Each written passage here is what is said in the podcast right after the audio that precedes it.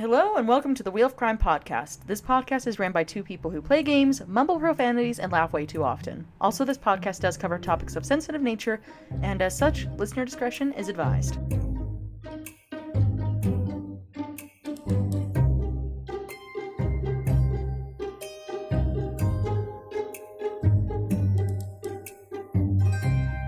Hello, everyone, and welcome back to the Wheel of Crime podcast. My name is Jen. And my name is Emily, also could be known as the Wheel of Shit Show for how this last month has been going. Um, oh my god. But yes, welcome back, everybody. It has been a long and rigorous and rough uphill challenge to get back here for some reason. Literally But- for no reason.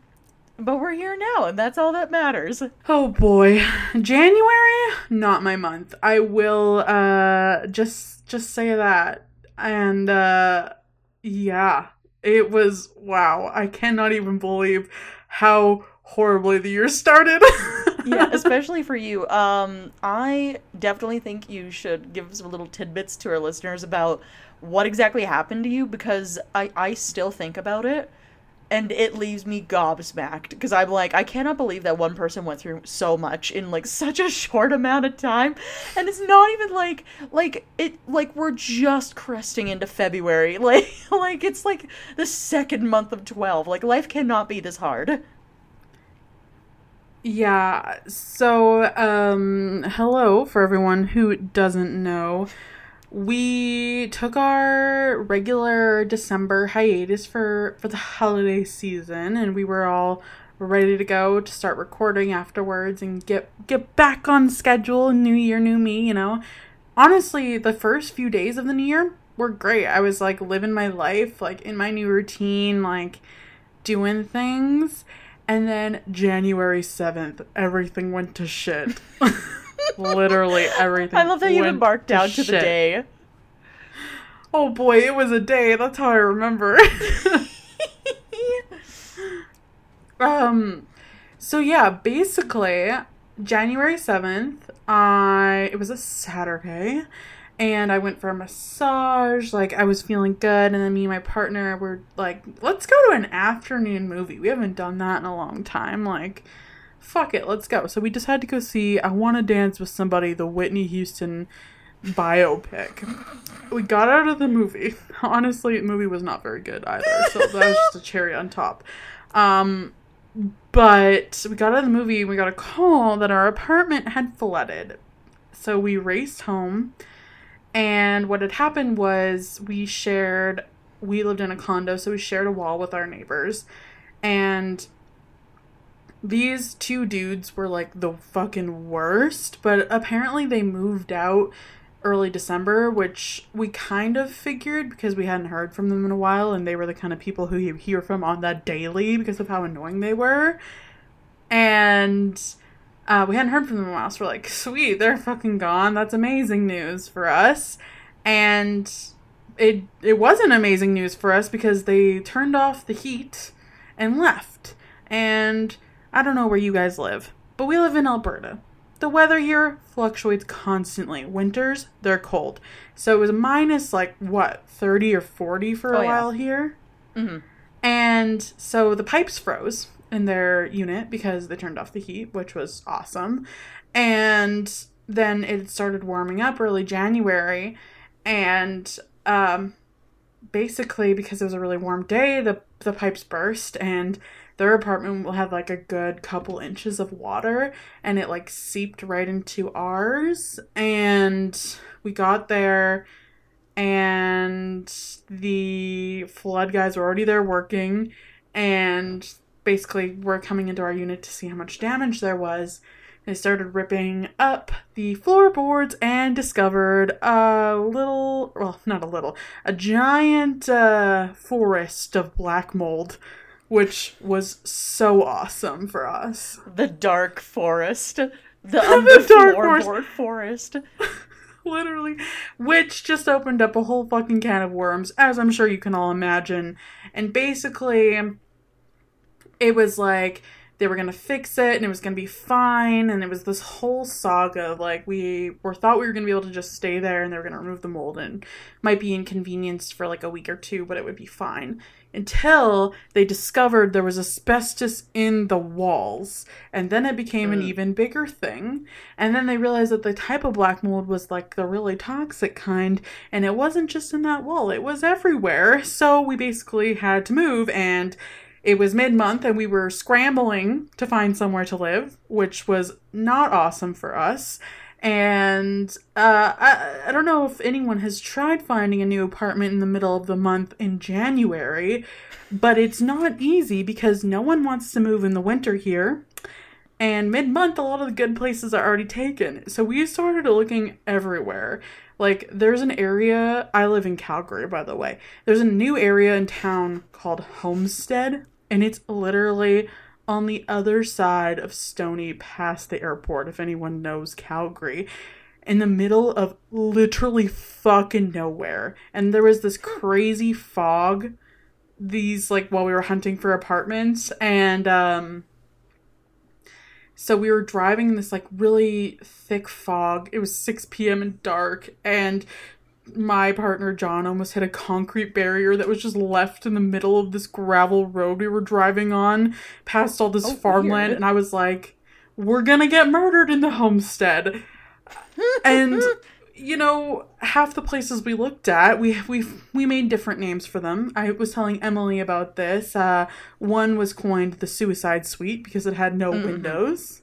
Yep, exactly. Um, we also saw the crack den for bed bugs. You know, that was awesome. Mhm, Um, well, the bedbugs need to go somewhere to smoke crack. Where else would they go? it's true.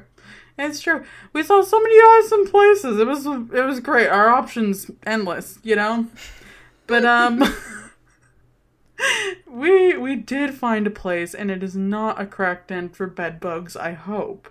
Um It has yet to be discovered, but for now, it is fine. it it's brand new, so it better not be.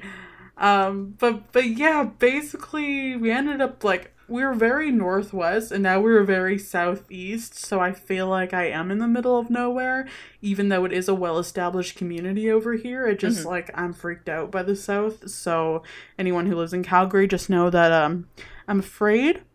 Constantly. I'm afraid. Uh, the end. the end.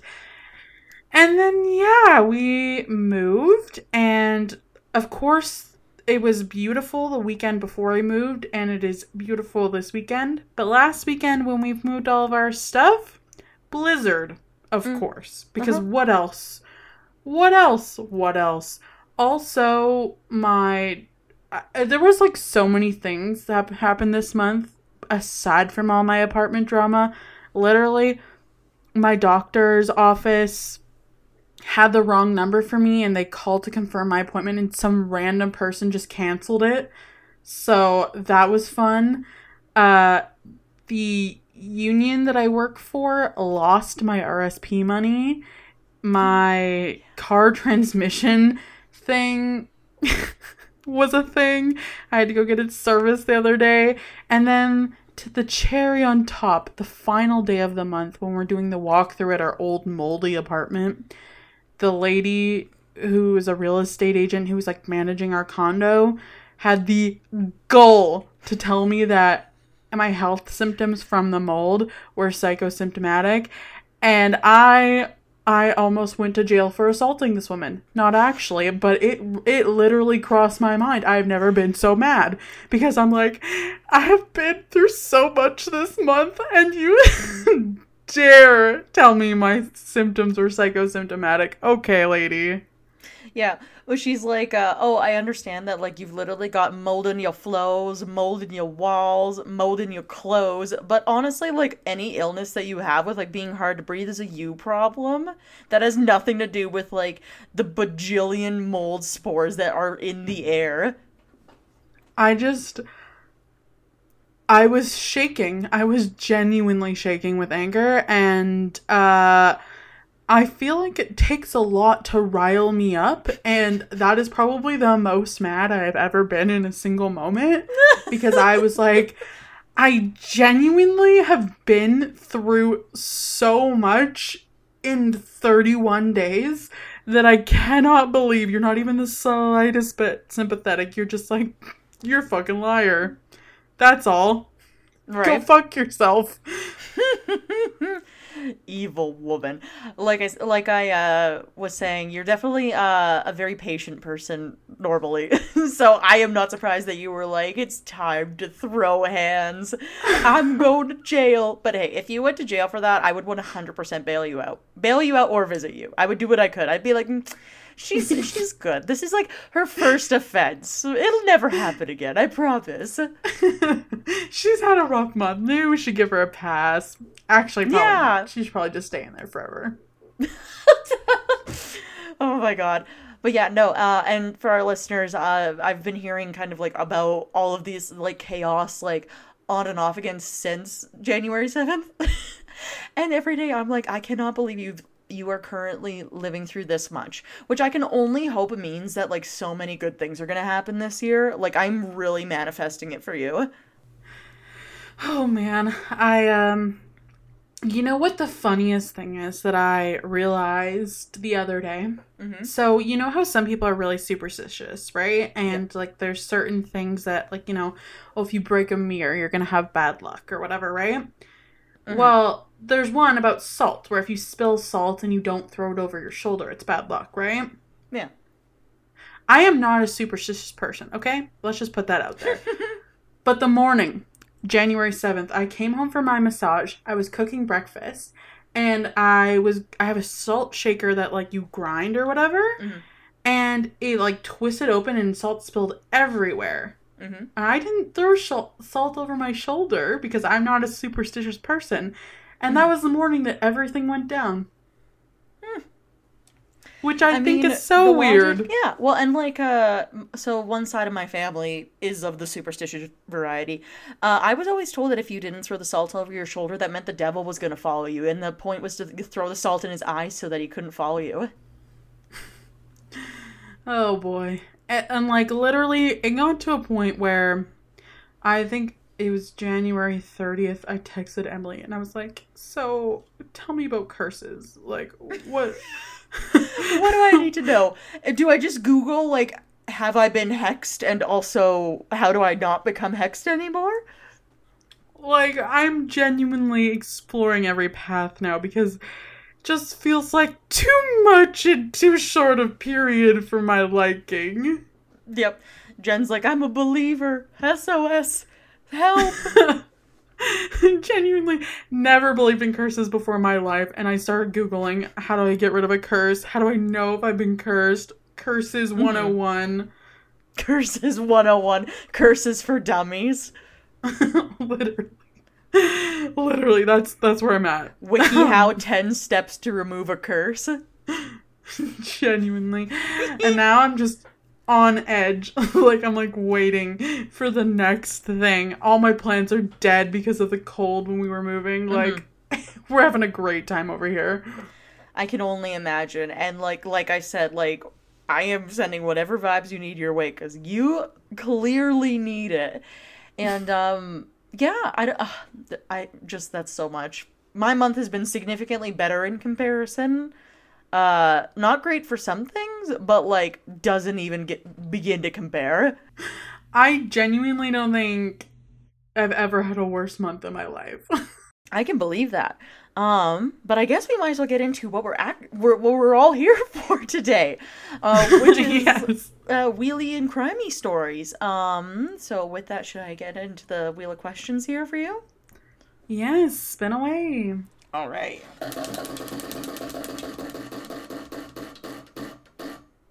Have you ever uh okay, I know the answer to this, but have you ever thought about moving in with someone right after meeting slash first starting dating them?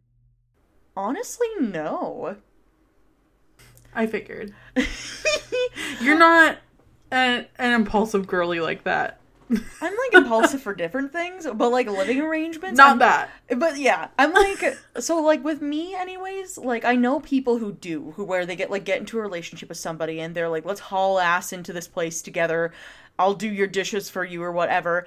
I am a creature of routine, and even if I'm like seeing somebody or like thinking back to like when I was on the dating scene, for me it was always like I still need that time and space where like I already have a life and a routine to sink into without letting like my relationship start to control all of my aspects.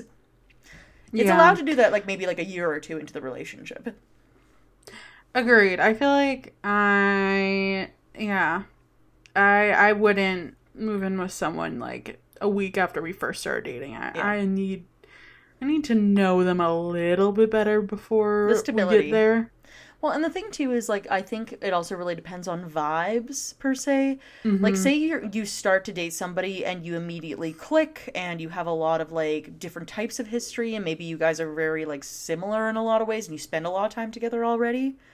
Maybe I feel like maybe it would be different if you were friends for a long time first and then you started dating and you're like, this is the natural progression and you feel like you know that person and you're ready. I could see it, but like a random stranger whom you just met, uh, not for me. yeah, hard pass. Hard pass on that one. Yes. Let's spin for our next question. Do you think that people are their parents inevitably? Like like you become more like your parents as you get older? Yeah, like do you think that people's parents have like a real effect on their like who they're inevitably inevitably going to become? Like, you know, I am inevitably going to be a version of both of my parents. I think like like are you talking like just the role or are you talking like biological parents? Not necessarily biological parents i'm thinking like whoever raised you you know like because Mhm. they you know uh, for example i think that people do inevitably become kind of like their parents at least in some ways either they become like their parents because they retain those things that they were taught growing up or they don't become like their parents almost in spite of what their parents did to them growing up. See, but I have I'm I'm with you for the most part, but I have a slight slight difference. So, uh, to pre- to preface with my answer to your question, um, I would say that yes, I do believe that um, you, if like whoever raised you, that you will ultimately one day become similar to them. Because I think that children, especially unconsciously, pick up on all different types of things like how to manage an argument, how to manage stress, how to manage your emotions and feelings, how to interact with other people. I think that a lot of that stuff is unconsciously or consciously learned throughout life, whether or not you mean to or not. So then, as you progress into being an adult, who you now are an adult at the same pace as your own parents, who are also adults at that point, um, there will be a lot of things that are really similar, whether it be how you laugh, your sense of humor, um, all these different things, because whether you meant to or not, we do pick up these things uh, depending on just different living factors, and it usually comes from your parents. Um, I don't necessarily think that there is a direct biological tie, just generally whoever your guardian was at raising you would be um there and then would like have an impact? And then um what was the last thing you said when you answer when you like uh, explained your question? That they won't become like their parents almost in spite. okay so with that one i have i'm just saying this based off of people that i know who do have really like distant rocky relationships with their parents and have tried their best to like not associate with them. They still at the end of the day have some things that they do that are like their parents and when it's acknowledged it, it like they're still angry and spiteful about it but it's almost unavoidable because that learning pattern was already set Yeah. I would agree, but I think people can you know consciously like change if things your for sure yeah, like if your parents were shitty and abusive to you, I don't think that necessarily means that you have to be shitty and abusive to your kids. I think people oh can like absolutely yeah veer off the path, but I think it takes conscious effort, especially Yes. in traumatic situations. Absolutely. And like there's going to be things too where like you might not necessarily know that like how you're responding to something is something that you learned by watching your parents until way later on anyways, even if you had a, a bad relationship with them. But that's when you consciously mm-hmm. check in and you say, "Hey, the way I'm doing this is how my mother treated me and this is why I don't have a relationship with her today. I'm going to actively not act like this." Because even though I might not realize in the moment what's happening, I am now acknowledging that it is happening. Yeah. I would agree. Yeah. I would agree with what you're saying. Yeah, that's that's all I got. that was my insightfulness for the day. The rest is going to be hot garbage. So let's move.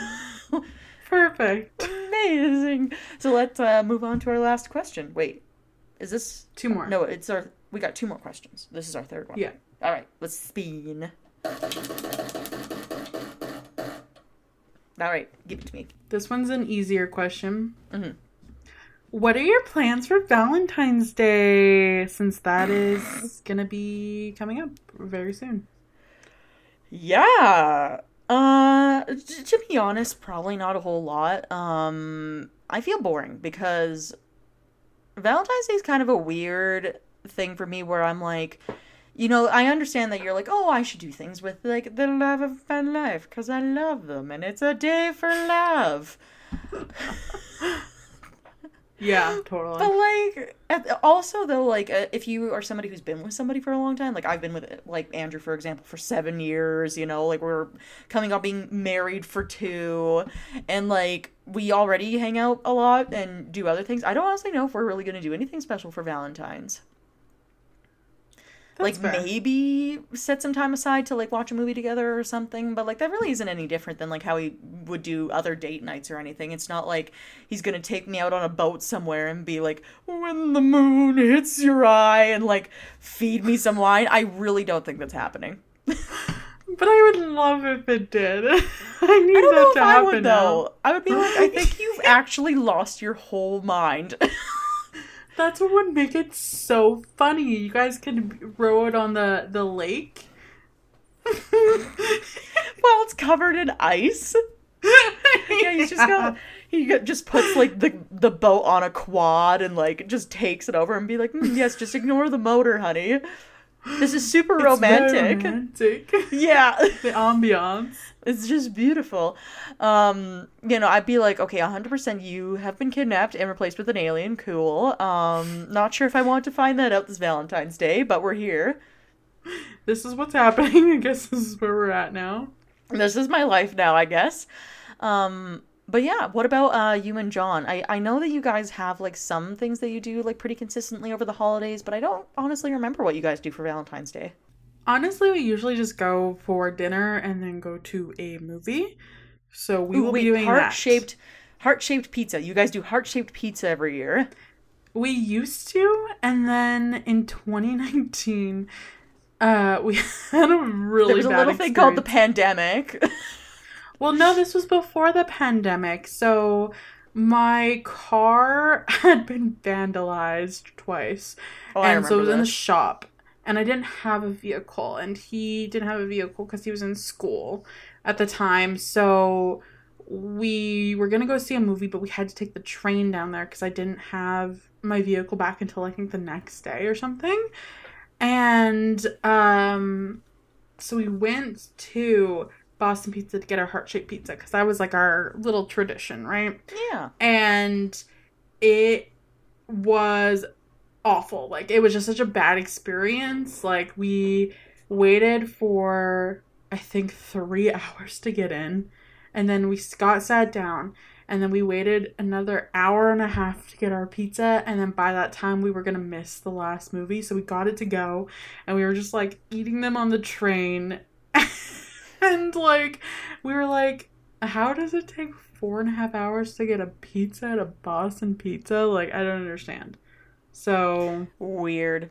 There's been some weird experiences though I've had specifically at Boston Pizza over the years. It, it, kind of gives me a little bit of a squint. I'm like, do I like the food? Yes, but do I like it enough? no. no. Well, that sucks yeah. because um, I was remembering how uh, a couple years back um, I had came over for the weekend and I think it was like uh, Valentine's Day was gonna be like the Sunday or something. You were like, "Do you want to go get some pizza?" And I was like, "Yeah," but that was like I think three years ago or something, maybe longer than that Mm. actually. I think it might have been longer than that.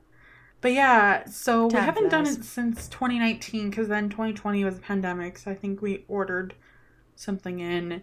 And then last year we went to just like a different restaurant, like Mhm. downtown. And then this year I think we're going to go somewhere fun too. Try and, tr- like, gonna try out some cool new spots in Calgary. Nice. Sounds like fun. Yes, very fun. But yeah, that's our plans. We're go for dinner and watch a movie, which is no different than what we do like every week, but it's fun because it's for an occasion, I guess. Yeah. See, I like Valentine's Day not necessarily for myself, as cute as I know it's supposed to be. Um, I actually just like going on social media and being snoopy about what other people are doing for Valentine's Day, because some people really get into it, and I'm like, man, They do. Look at these guys go. They do. They do. Yeah. Some people are very into Valentine's Day, which good for them, honestly. I never Yeah. turn down flowers and chocolates. Yeah. I turn down flowers sometimes, but that's only because I'm trying to be a good cat mom. But that's a different thing. I don't have that problem, so I don't turn down flowers. See, there you go. Some some to look forward to. Exactly. All right, let's spin for our last question. Okay. Or was that the last question? No, one more. I think I've got number dyslexia. I don't know what that's called right now in the second, but I think I have it. All right, what's the last question? Who is your Valentine this year? Mm. Mine is my bird Appa because she's a bird. That is the Hmm. reasoning. I'm gonna make my Valentine this year, not my husband, because fuck him.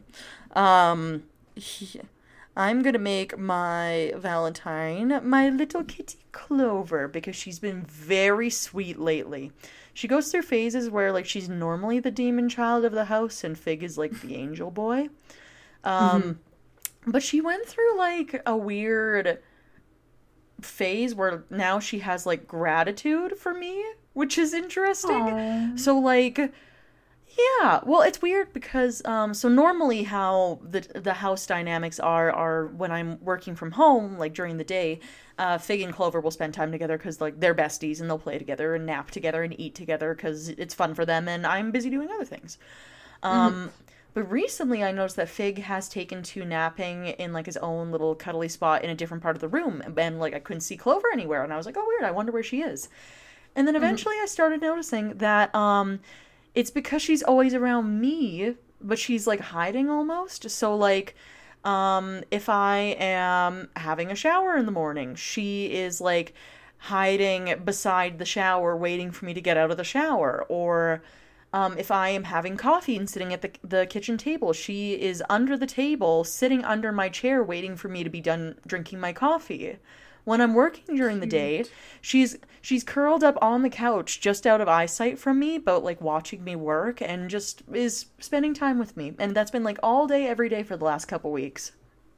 Oh, I love that for you. What a sweet little angel. I know. And then like uh, Andrew's been trying to get a video of it, but lately too, um, like for sure the last like four or five days, uh, she does this thing now where like when I wake up in the morning, the first thing I do is I usually reach over to grab my water bottle. And as soon as she hears like the little ting of me opening the water bottle, she'll like jump up onto the bed and go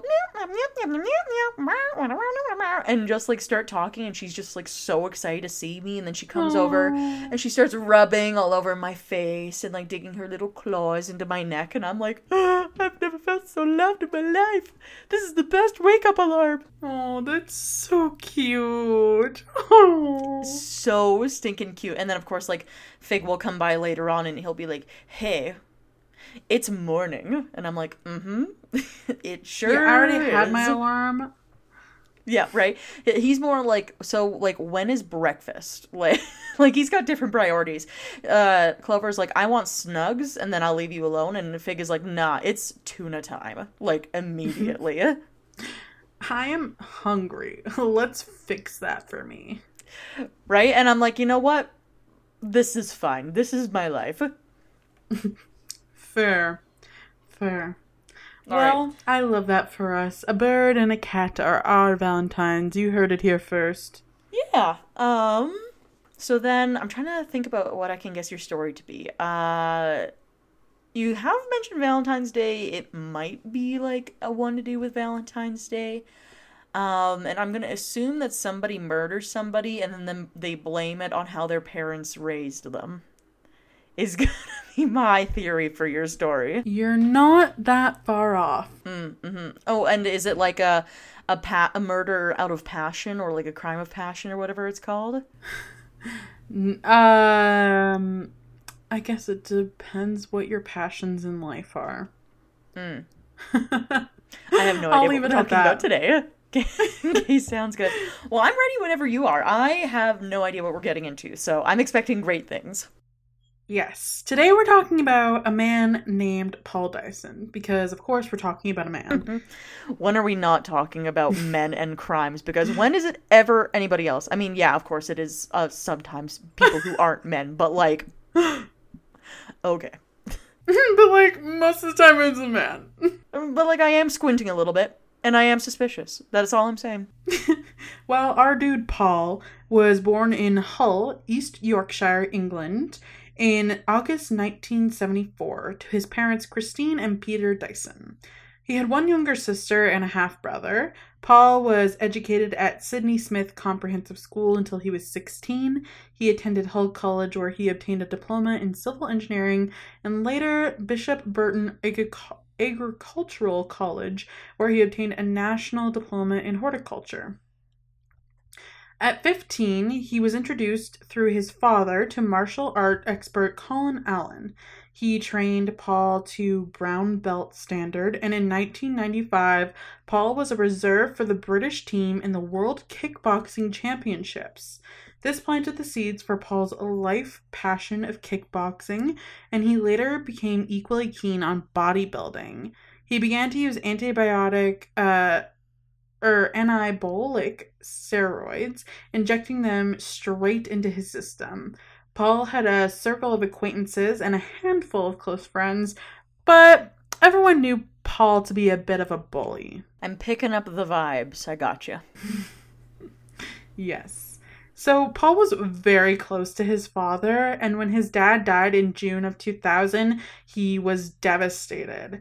Now, Paul's dad, Peter, had a bit of a checkered past, and I feel like his father's example may have played a part in what happens uh, later. So I'm just gonna give you a quick rundown of Peter's rap sheet. So, Peter was convicted of manslaughter in 1967 and spent six years in prison.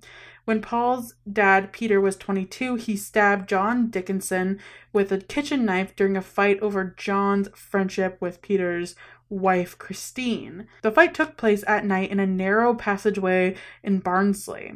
In a separate incident, his father also was involved in a road incident which left 47 year old Gordon Kell dead. Gordon was on his way home after celebrating his 25th wedding anniversary with his wife and family when he was in an accident with a van being driven by Peter, and Peter didn't serve any time for that. He got off scot free. Hmm. Okay. So his dad uh, murdered two people, so that's a great start. Apparently, super casually, which is, uh, yeah, a really great, not so great start.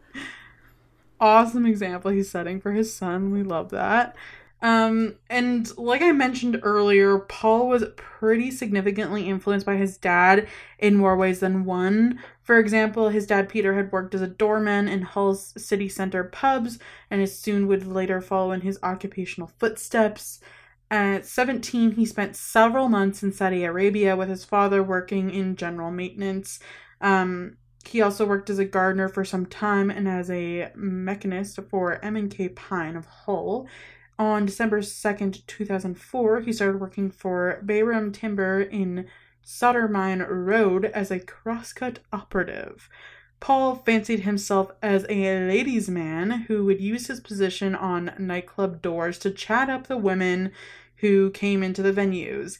He is remembered by his colleagues as mouthy and loud, and would spend much of his time talking about his athletic prowess and his physique. Paul had several serious relationships in his adult life, and in 1993 he met Carrie Thompson while they were both attending Bishop Burton Agricultural College.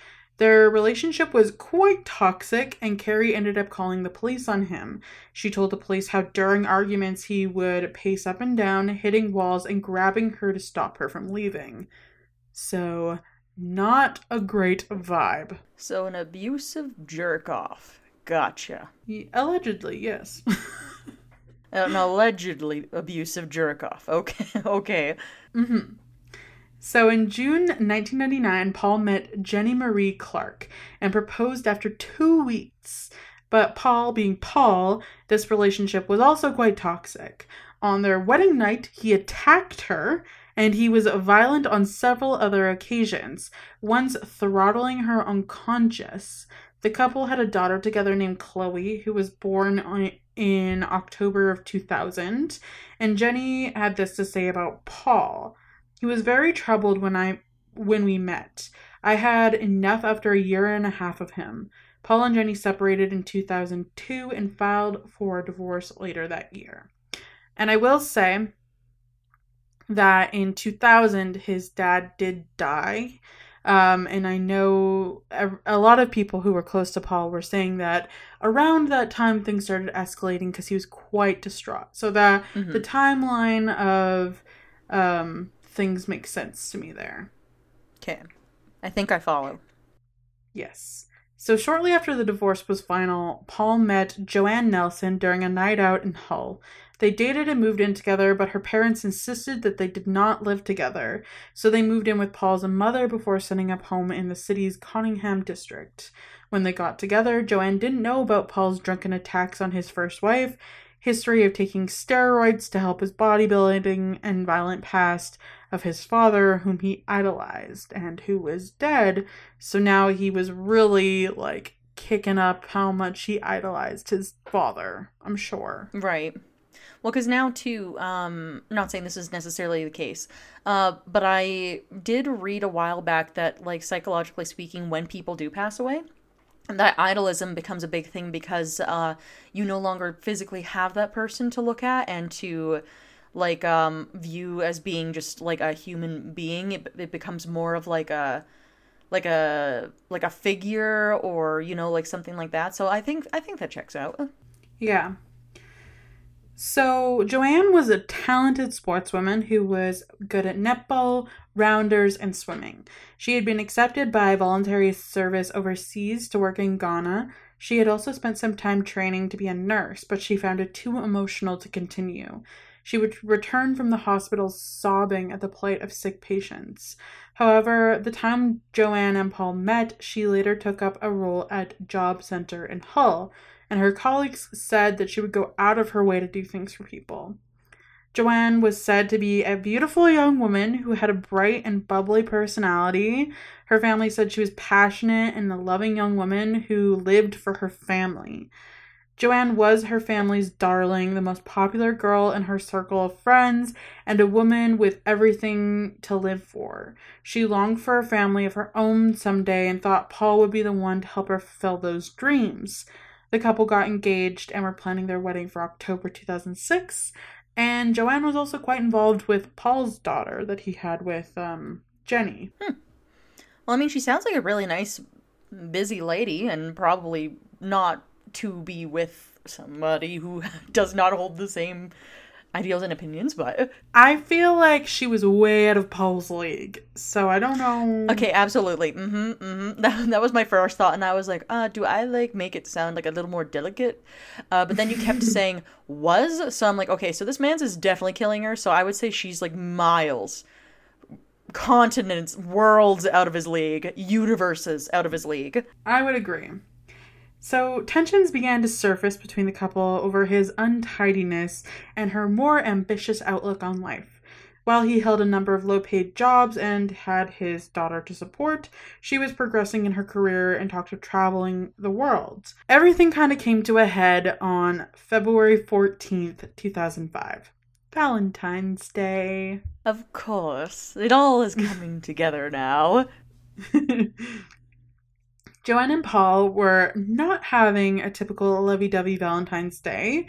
Joanne was a bit fed up with Paul on that day and she was busy cleaning up their house. She asked Paul to help tidy up the and he failed to do so. This caused an argument between the couple and it ended violently. Paul ended up strangling Joanne to death after an argument about the laundry on her kitchen floor. Good God. If, Kate, literally, this isn't even the first time you've told me something where, like, a man kills his wife because she's asking for help with the chores. Literally, talk about one of the most infuriating things I've ever heard in my life. How dare you, number one, not clean up after yourself, and then number two, kill me for it? Right? Like, haven't you done enough or not done enough? Absolutely. It- It's the not having done enough and then doing too much in a different area. Yeah, I don't want to clean, so I'm going to kill you instead. Fuck off, idiot. He's the worst. He's just the worst. It sounds like a garbage, garbage, garbage. Yes. So closed circuit TV footage filmed at the corner store across the road from their home in Hotham Road North showed him calmly buying garbage bags, rubber gloves, and disinfectant spray. He then drove to his mother's and collected a garden fork in order to bury her body. And afterwards, he drove from Hull to Howden to fill the car with gas. He then returned home and wrapped her body in the garbage bags and carried her into her car in broad daylight before driving 75 miles away to a remote wood- woodland area near Hovingham in North Yorkshire. When he arrived, he carried her body around 250 yards until he found a concealed dip in the pine trees to dump her body. He then returned to their home and began his elaborate cover up, getting rid of her work clothes, leaving messages on her phone, etc., etc. He reported her missing to the police that night, and in the call, he said her disappearance was completely out of character. I don't know where she went. It's a mystery. Uh, Well, he's not wrong. That is out of character for her since uh since he killed Since her. she sounds so that, great. So yeah, and like uh just oh god, I fuck my life. Okay. So Paul painted a idyllic picture of what happened that day to police and her family. So this is how the day went according to Paul. They exchanged Valentine's cards, a large Winnie the Pooh, one for her, and one with a cartoon girl on the front for him. He then claimed he gave Joanne a kiss and cuddle and told her that he would see her later and went downstairs, leaving her an extra hour or so in bed before she had to go to work herself. Before he went, he left a gift bag in the front room with a surprise for Joanne. It was a ring that she had wanted that he had convinced her was too expensive because they were saving for the wedding. And when he got home, he even called Joanne's parents, Charlie and Jean, to ask if she was there. Charlie and Jean rushed to the house to help look for her, and Paul pretended to be concerned, and he hugged Joanne's mom, Jean, and cried with her as he promised he had not harmed Joanne. And that's the sticking point for me. The fact that he had to say, like, I didn't hurt her makes me feel like they already knew, like, kind of in the back of their heads, that intuition. literally here's the thing though too because this is something that comes up all the fucking time. He's telling on himself. Mm-hmm. Literally if you if here's the thing. A normal person a normal sane kind person if you have somebody go missing in your life like you are panicking because you do not know what's wrong. You do not know if they're hurt or if they're missing or if they're going through something. You don't know. So to be like i promise i didn't hurt her be fucking for real. Be It's like, well, now real. I think you did. that is the thing. Like if I was uh, so for example, if I was a parent, right, and I had a child and you know their partner's like, "Oh my gosh, they're missing. Like I don't know where they are." And I went over there to go talk to them and they had to like assure me that they didn't hurt her. I'm not fucking believing that person. Are you kidding me? I'd be like, "Well, why are you saying that?" yeah, like, what did you do? You fucking Yeah, like- dumbass. Like, did you hit her and then she disappeared? Or, like, what is going on? you got an explanation, sir? Why would you even assume that that's what I was thinking? Mmm, right? So dumb. So fucking dumb. So dumb. So the next day, he went to work and behaved as though nothing had happened. However, Joanne's family knew that this was completely out of character and feared that something was really wrong. Fears really started to grow after she missed the funeral of her best friend's father a few days later and then failed to call her sister Katie on her 19th birthday. This was not something she would have normally done. So her family jumped into action right away and tried everything they could to find her. Paul joined in the door to door search with, for her and with worried family members and friends. Days after reporting her missing, Paul appeared in an emotional TV interview appealing for help to find Joanne. On his TV appearance, he was squeezing his eyes as tight as he could in order to get out some tears and exaggerating his sobs. He clutched a photograph of her and told reporters, quote, I love her to bits. I just want her back. She is always smiling. She has not got she's not got a bad bone in her body. I just want to know where she is. Which feels so icky cuz he knows where she is. Yeah, she's in heaven, idiot. Fuck this guy. Ugh. So, body language expert Cliff Lansley analyzed the interview and had this to say about Paul. Quote, he is squeezing his eyes, and one of the tactics that an individual can use is to squeeze the eyes and try to create tears to try and get them to run down the cheek to support the display of sadness. He is also sniveling. He is attempting to show sadness, but will but we will notice the brows have not dropped. He is not in a sad state anymore, but he is trying to continue the act of portraying he's distressed and concerned and sad. He is clearly attempting to make himself cry or to create tears or create sounds which people might judge as sadness. Paul did not notify the police before he agreed to take part in the televised interview with a local news team. The detectives first found out about it when they saw it on TV. However, the interview provided Ray Higgins, who was the head of major incident team at the police, with a crucial piece of evidence.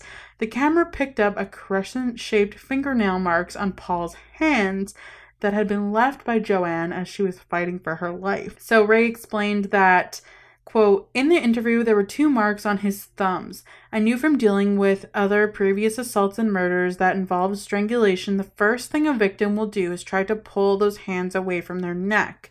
Sometimes, in doing so, they can leave sort of crescent shaped fingernail marks in the skin of the offender, and certainly in this particular case, when the news crew zoomed in on his hands, you could quite clearly see what appeared to me to be two similar crescent shaped marks on the back of his thumbs. That was the first time I'd been aware of those marks on the back of his thumbs. As if that interview wasn't enough to really convince people of his innocence, he also invited the media into his and Joanne's home for an emotional interview about the engagement ring he claimed to buy for her as a surprise on Valentine's Day because he's a piece of shit. At this point, what um, else is new? Uh, everything I hear is just like garbage person, garbage person, trash human being, garbage person. garbage person. Yeah. so, as I mentioned earlier, Paul was super passionate about martial arts, and since he was a teen and had been training with a man named Colin Allen ever since. Paul and Colin were quite close at the time of Joanne's murder, and Colin was someone Paul thought he could trust. His bond with Colin was uh, demonstrated when Paul chose to confide in him about Joanne's murder in the days after the crime. Colin wrestled with the knowledge before telling Paul's mother, who eventually told the police of his admission.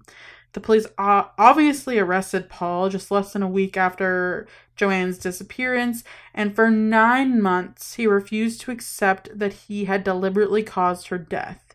Police were, however, able to tease out enough material from him in order to search the woodland paths, get it off from the country road with a pile of bottles nearby.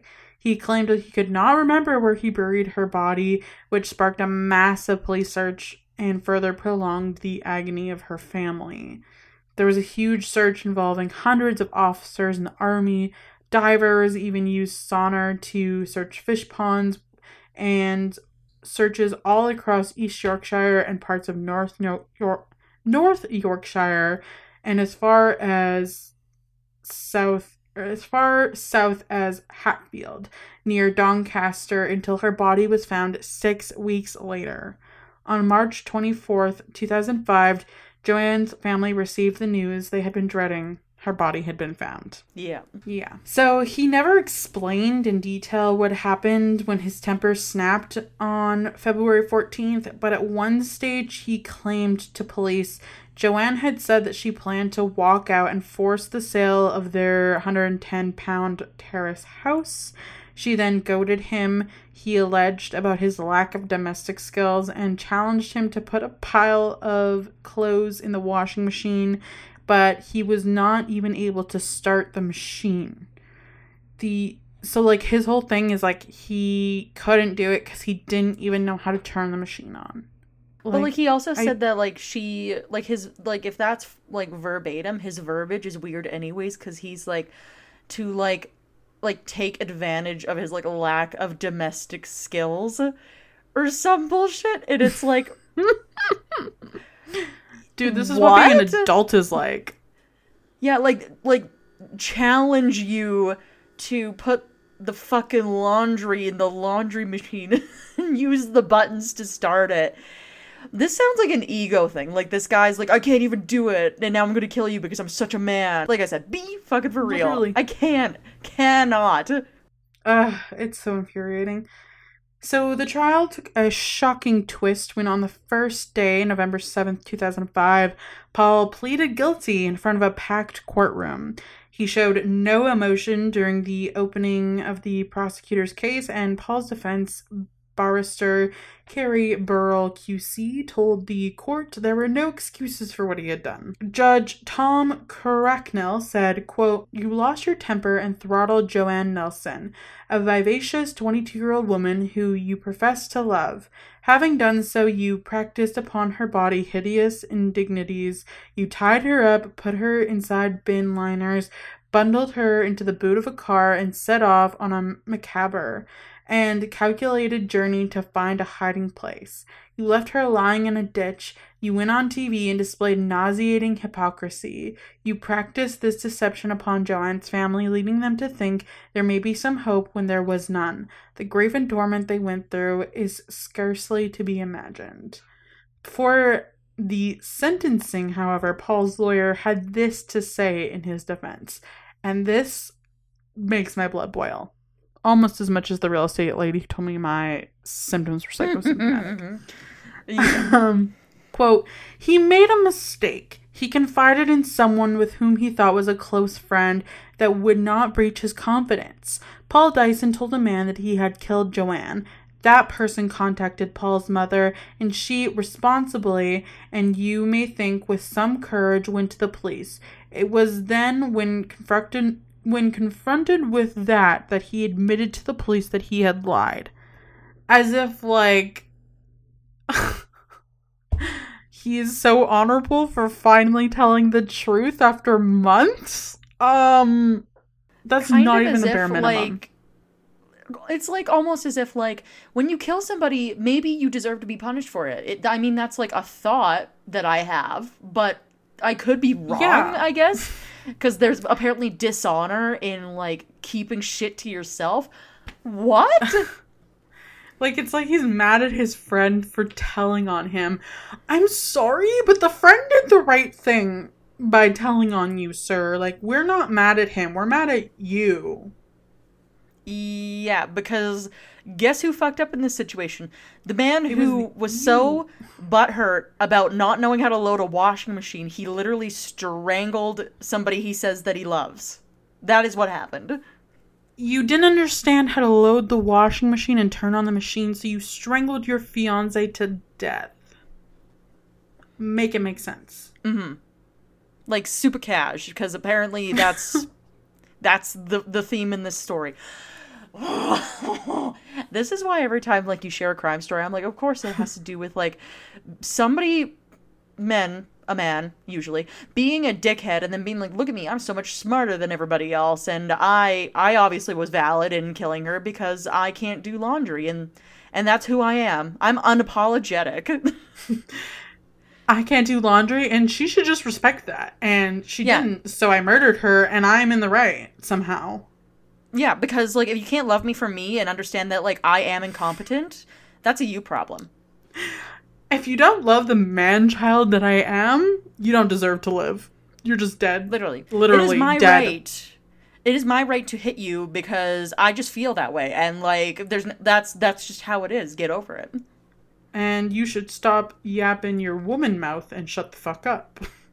Of course, because apparently we know nothing at all. clearly. Apparently, clearly. But you do know how to lo- load the washer, so you should get to that instead. mm, yes, priorities apparently. Apparently. But I'm gonna on strangle Tuesday. Tuesday, I'm surprised, she, I'm surprised she didn't kill Oh. him first. You know what? That is a patient woman. She's definitely in heaven. she definitely is. On Tuesday, November 8th, almost 10 months to the day he murdered Joanne, Paul was jailed for a minimum of 16 years.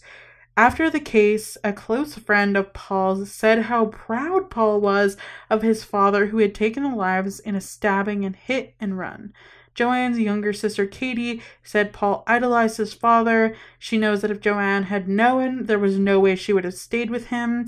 And after he was sentenced, a friend of Paul's also revealed that Paul reveled in his hard man image and claimed to have links with infamous gangsters Ronnie and Reggie Kray. So he is confirmed to be the fucking worst. It's like, did I literally not say earlier that this is some fucking ego bullshit where he's like, how dare you mm-hmm. challenge me on something that I don't know anything about that's not manly, and I'm gonna go so bananas over this concept of being a capable, decent human being that I'm just gonna like be a douche lord menace for everyone. A hundred percent. That's all this is. Is his ego flaming in the wind. How dare you challenge me and make me feel like I'm not a man? Ah! Fuck you. God, I hate this man. Basically. so much. So jo- Joanne's funeral was held in April 2005, and some 200 mourners packed Hull crematorium. A moving tribute was given by her sister Katie, who brought many of the mourners to tears. Her sister said, quote, Anyone who knew Joanne knew that she was a wonderful person. She was fun living, high on life, and bubbly. She always she was always the good one, so it's hard to understand why something like this happened to her. She was my big sister, always looking out for me and taught me what was right and wrong. I didn't always take notice of her, but she was always right. In tears, she added, I miss you so much. I wish I could give you one last kiss, one last hug, but I will be kissing you and hugging you forever. Which is really sad. That is so me- sad. Mm. And like that's another thing too, like always with these victim stories, especially when you can tell it's somebody who just has like a good heart and they were like taking a chance on somebody that they really cared about and they really thought that things could be like different and you know like all these different things like yeah and it just really it hurts because you know that you know these kinds of people the people who are like just kind and like you can you can just tell that Joanne was just so loved and such an amazing person and all these other things and it's so hard because then these people get taken out of the world by like I said douche lord McGee who can't find it in in himself or themselves to be a half decent person for somebody who loves them and that is shitty It is fucking shitty. I just. yeah. And it gets worse, let me just tell you. how does it get So- worse are you being serious So, after serving just over 17 years, only one year longer than the minimum sentence, in April 2022, Paul was released from prison and is now a free man. What on earth? Who who let this man out of jail after he said that he was proud of his own father for killing two people and getting away with it? Seriously? Seriously.